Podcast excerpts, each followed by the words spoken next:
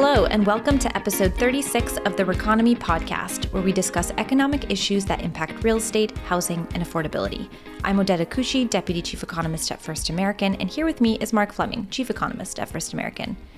Hey, Mark, a certain housing related search term has spiked in recent weeks. Care to take a guess what it is? Hi, Odeta. Let me take a wild shot in the dark guess here. Housing bubble. I'm having deja vu because I think it was episode 11 when we discussed a similar topic. The search term then was when is the housing market going to crash, and that had spiked then.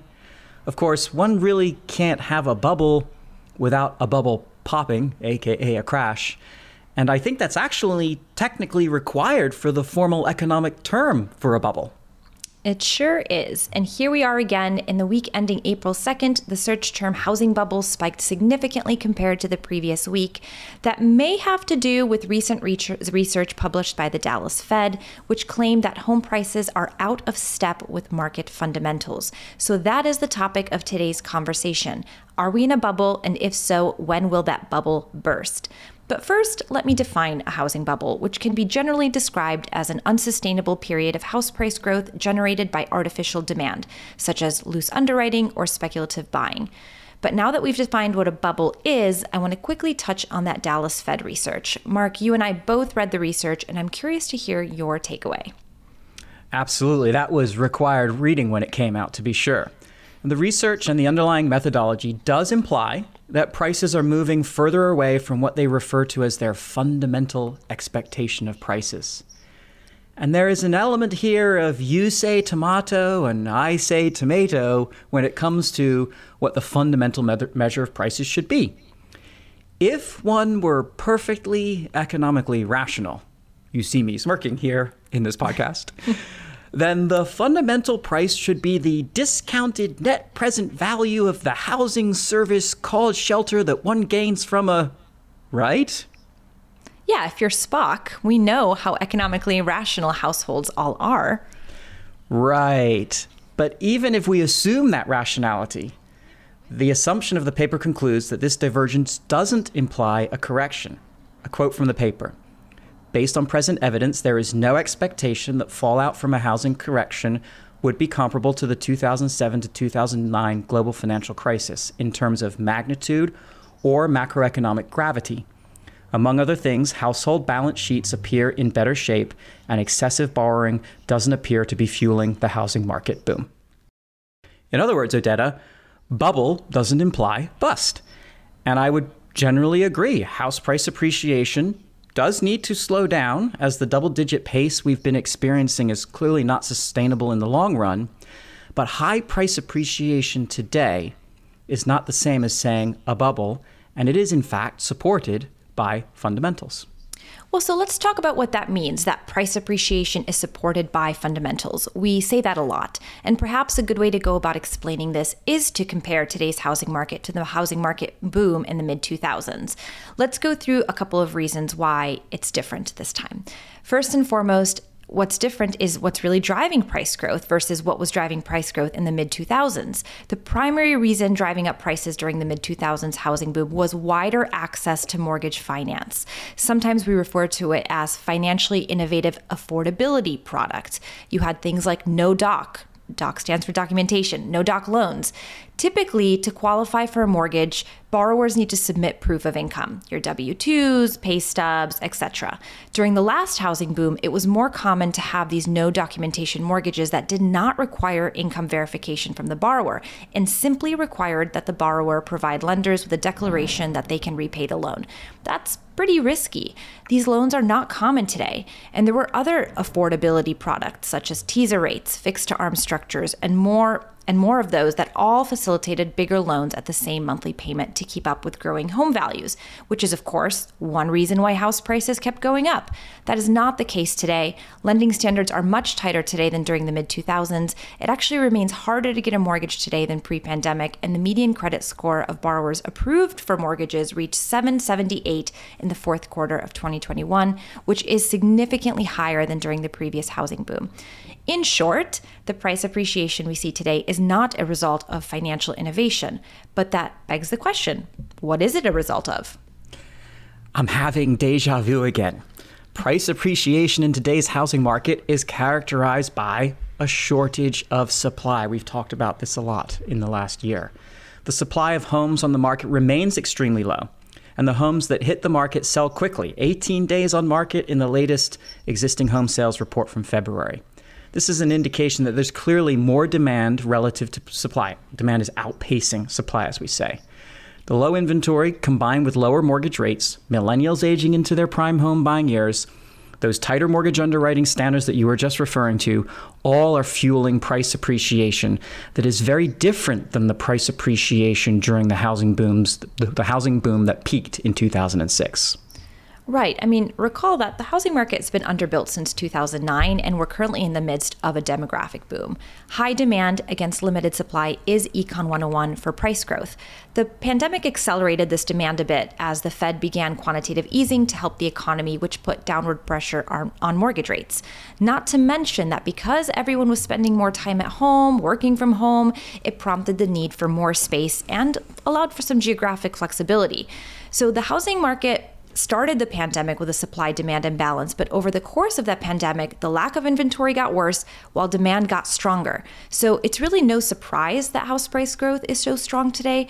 But does that strong price growth bode well for the housing market? Well, it certainly makes it harder for first time home buyers to buy, but it does provide a strong equity cushion for all the existing homeowners that are out there. How does that make this time different from last time? Ah, yes, equity. This time it's different. The housing crisis in the Great Recession was fueled heavily by the fact that job losses due to the recession were paired with significant share of homeowners who didn't have any equity in their homes. Remember that term being underwater? We call this the dual trigger. You need both the inability to pay and the lack of equity to cause foreclosure. But homeowners today have very high levels of home equity. That provides a cushion to withstand potential price declines, which we're not suggesting will happen, but also preventing housing distress from turning into a foreclosure in the first place. In fact, if distressed homeowners are required to resolve delinquency, given that they have these equity buffers, involuntary sales. That's a nice way of economists saying, please sell your home, homeowner, um, are much more likely than foreclosures. Why give your equity, your equity, to the lender in a foreclosure when you can sell the home. Remember the supply shortage issue we were just talking about? It won't be hard to sell your home, pay off your mortgage, and take that equity with you. That makes a lot of sense. Not to mention that homeowners today are not highly leveraged as they were during the previous housing boom. The mortgage debt to income ratio is actually near a four decade low, while equity, as you just mentioned, is at a historic high.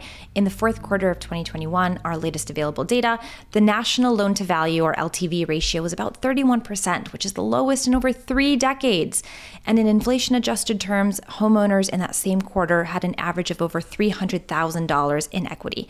That's a historic high homeowners are awash in equity today. Their balance sheets are much stronger than they were in the mid 2000s. And there's another difference that we haven't discussed that's the lack of real speculative buying. Speculation can be measured by the number of investor sales in the market, the number of homes being flipped. It's true there's more now, but not at the same levels as before. In the mid 2000s, people were buying homes and not really even bothering to make improvements, just hoping to flip it and sell it for the higher price in the near future. Speculative buying like that, and excessive use of leverage, poor loan quality, all of these things contributed to the last housing bubble. That's not the case today. Oh, and importantly, this time housing is not overvalued. Remember, we've talked about this measure before, but if housing is appropriately valued, house buying, house buying power should equal or outpace the median sale price of a home. And the only period when the median sale price was higher than house buying power was from 2005 through 2007, indicating an overvaluation of housing or a housing bubble. Today, house buying power is significantly higher than the median sale price of a home, signifying that housing is not overvalued. All right, so no bubble this time around because a bubble implies a bust. But what is likely to happen? We're in a housing market with double digit nominal house price growth and now rising mortgage rates. I mean, last I heard, the average 30 year fixed rate mortgage was above 5%. It's a great question. So, if the comparison shouldn't be made to the housing boom and bust, then what would be a good comparison? I'm going to quote a great housing analyst here, Bill McBride. He had a recent blog post entitled Don't Compare the Current Housing Boom to the Bubble and Bust. And he makes a parallel to the 1970s. That's right, we're going back in our historical time machine. He says, we should expect something similar to what happened in the late 70s a decline in real house prices, real meaning inflation adjusted, seems likely. That does not mean a decline in nominal prices. And I also expect some decline in housing starts and new home sales. With solid lending, nominal prices should be sticky downwards. We've used that term before. And I don't expect rational national declines in nominal prices. New home sales, this is me now, back to Mark, no longer Bill. New home sales are more sensitive to rising mortgage rates, so we may, may see those decline. But as we've discussed in the past, house prices are downside sticky. And nine tenths of the housing market is not the new home market. As rising prices and rising mortgage rates will undermine affordability, it will be natural to see some moderation in price appreciation. That's okay given where we are with the very high price appreciation today. As buyers pull back from the market and sellers adjust their price expectations, house prices will also adjust accordingly. But the shortage of supply relative to demand will remain and continue to keep house price appreciation positive. The underlying fundamentals that we've just been talking about of the housing market continue to support a natural moderation in house prices rather than a sharp decline. Well, there you have it. We know that real estate markets tend to move in cycles, but not every housing boom ends in a housing bust. All right, well, that's it for this week's episode. Thank you for joining us on this episode of the Reconomy Podcast. If you have an economics related question you'd like us to feature on a future episode, you can email us at economics at firstam.com. We love to hear from our listeners. And if you can't wait for the next episode, you can follow us on Twitter. It's at Odeta Kushi for me and at M Fleming Econ for Mark. Until next time.